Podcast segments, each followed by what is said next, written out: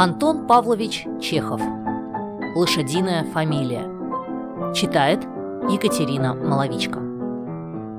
У отставного генерал-майора Булдеева разболелись зубы. Он полоскал рот водкой, коньяком, прикладывал к больному зубу табачную копоть, опий, скипидар, керосин, мазал щеку йодом, в ушах у него была вата, смоченная в спирту, но все это или не помогало, или вызывало тошноту. Приезжал доктор, он поковырял в зубе, прописал хину, но и это не помогло. На предложение вырвать больной зуб генерал ответил отказом. Все домашние, жена, дети, прислуга, даже поваренок Петька предлагали каждый свое средство. Между прочим, и приказчик Булдеева Иван Евсеевич пришел к нему и посоветовал полечиться заговором. «Тут, в нашем уезде, ваше превосходительство», — сказал он, — «лет десять назад служил акцизный Яков Васильевич. Заговаривал зубы первый сорт. Бывало, отвернется к окошку, пошепчет, поплюет, и как рукой. Сила ему такая дадина. Где же он теперь? А после того, как его из акцизных увольнили, в Саратове у тещи живет.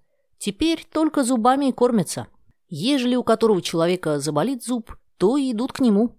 Помогает. Тамошних, саратовских, на дому у себя пользует а ежели который из других городов, то по телеграфу. Пошлите ему, ваше превосходительство, депешу, что так, мол, вот и так, у раба божьего Алексея зубы болят, прошу выпользовать. А деньги за лечение почты пошлете. Ерунда! Шарлатанство! А вы попытайте, ваше превосходительство. До водки очень охотник, живет не с женой, а с немкой, ругатель, но, можно сказать, чудодейственный господин. «Пошли, Алеша!» — взмолилась генеральша. «Ты вот не веришь в заговоры, а я на себе испытала. Хотя ты и не веришь, но от чего не послать? Руки ведь не отвалятся от этого». «Ну ладно», — согласился Булдеев. «Тут не только что к акцизному, ну и к черту депешу пошлешь». «О, мочи нет! Ну, где твой акцизный живет? Как к нему писать?» Генерал сел за стол и взял перо в руки. «Его в Саратове каждая собака знает», — сказал приказчик. «Извольте писать ваше превосходительство в город Саратов, стало быть, его благородию, господину Якову Васильевичу...» «Васильевичу...» «Ну?» «Васильевичу, Якову Васильевичу...» «А по фамилии...» «А фамилию вот и забыл». «Васильевичу...» «Черт, как же его фамилия?» Давича, как сюда шел, помнил?» «Позвольте-с». Иван Евсеевич поднял глаза к потолку и зашевелил губами. Булдеев и генеральша ожидали нетерпеливо. «Ну, что же? Скорей думай!» «Сейчас. Васильичу, Якову Васильевичу...» «Забыл. Такая еще простая фамилия, словно как бы лошадиная. Кобылин? Нет, не Кобылин. Постойте. Жеребцов нечто? Нет, и не Жеребцов. Помню, фамилия лошадиная. А какая? Из головы вышибла. Жеребятников. Никак нет. Постойте. Кобылицын, Кобылятников, Кобелев. Это уж собачья, а не лошадиная. Жеребчиков. Нет, и не Жеребчиков. Лошадинин, Лошаков, Жеребкин. Все не то. Ну так как же я буду ему писать? Ты подумай. Сейчас. Лошадкин, Кобылкин, Коренной. Коренников, спросила генеральша. Никак нет. Пристяжкин. Нет, не то. Забыл. Так зачем же, черт тебя возьми, с советами лезешь, ежели забыл? Рассердился генерал. Ступай отсюда, вон. Иван Евсеевич медленно вышел, а генерал схватил себя за щеку и заходил по комнате. «Ой, батюшки!» — вопил он. «Ой, матушки! «О, света белого не вижу!» Приказчик вышел в сад и, подняв к небу глаза, стал припоминать фамилию акцизного. Жеребчиков, Жеребковский, Жеребенко. Нет, не то. Лошадинский, Лошадевич, Жеребкович, Кобылянский. Немного погодя его позвали к господам. «Вспомнил?» — спросил генерал. «Никак нет, ваше превосходительство. Может быть, Конявский? Лошадников? Нет?» И в доме все на перерыв стали изобретать фамилии. Перебрали все возрасты, полы и породы лошадей, вспомнили гриву, копыта, сбрую. В доме, в саду, в людской и кухне люди ходили из угла в угол и, почесывая лбы, искали фамилию. Приказчика то и дело требовали в дом.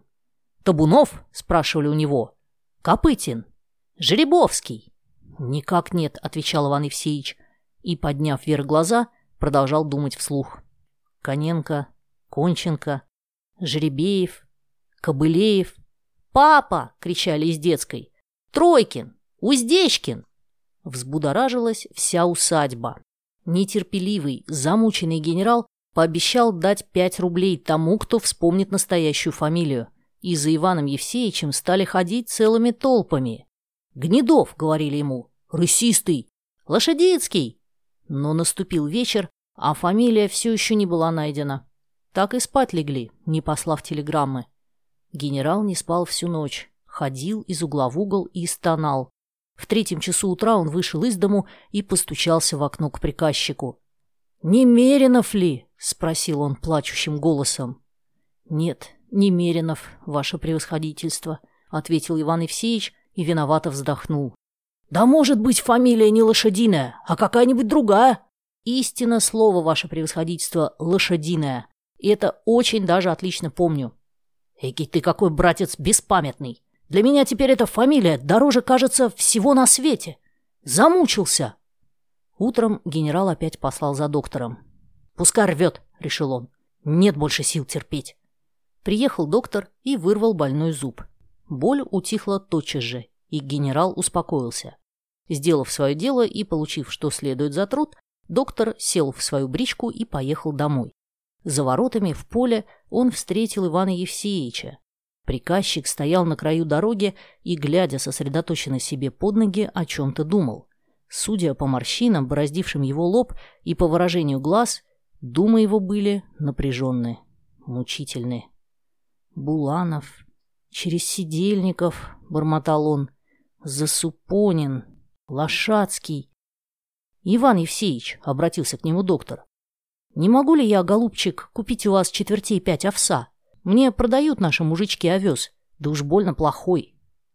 Иван Евсеевич тупо поглядел на доктора, как-то дико улыбнулся и, не сказав в ответ ни одного слова, всплеснув руками, побежал к усадьбе с такой быстротой, точно за ним гналась бешеная собака. «Надумал, ваше превосходительство!» — закричал он радостно, не своим голосом, влетая в кабинет генералу. «Надумал! Дай бог здоровья доктору! Овсов! Овсов фамилия акцизного! Овсов, ваше превосходительство! Посылайте депешу Овсову!» «Накося!» — сказал генерал с презрением и поднес к лицу его два кукиша. «Не нужно мне теперь твоей лошадиной фамилии. Накося!» Спасибо, что послушали эту аудиокнигу. Если вам понравилось, подпишитесь на мои каналы «Слушатель» и «История о песнях» в ваших любимых приложениях и в Телеграм. И, конечно, поделитесь с друзьями. Я ценю вашу поддержку.